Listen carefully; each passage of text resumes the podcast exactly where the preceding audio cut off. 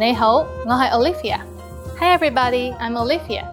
Welcome to CantoneseClass101.com's 三分钟广东话 the fastest, easiest, and most fun way to learn Cantonese. In our previous lessons, we learned how to use the verbs 系 and 喺. In this lesson, we're going to learn how to turn these two verbs into their negative forms in order to say I'm not. So let's take an example. Imagine you meet someone at a party and you ask if he is American and he answers 我唔系美国人. I'm not American. Then you ask him if his wife is in Hong Kong.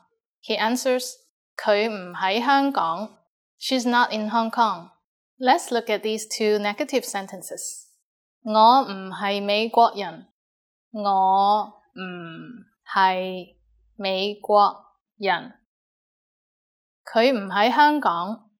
佢唔喺香港。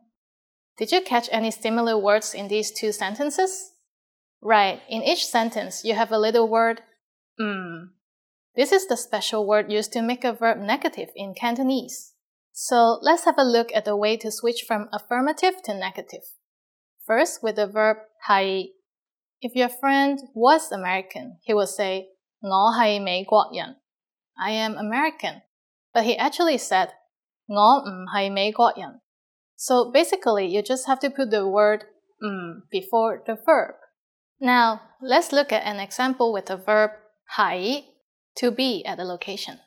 She is in Hong Kong is 佢喺香港 and she is not in Hong Kong is 佢唔喺香港. So now, how would you say I don't eat meat? For reference, I eat meat is 我食肉. so just put um in front of the verb to eat sick, and you'll get 我唔食肉。我唔食肉. Mm, mm, Easy, don't you think? So now you can turn many sentences into the negative form just by adding this little word 嗯. Now it's time for Olivia's insights. If you want to answer negatively but without being too direct, you can add 係好 after the 嗯 This will mean I don't really. So if you want to say I don't really eat meat, it will be 我唔系好食肉。Next time, we'll learn how to talk about possessions using the verb 有 which is to have in Cantonese. I'll be waiting for you in the next 三分钟广东话 lesson. 下次见。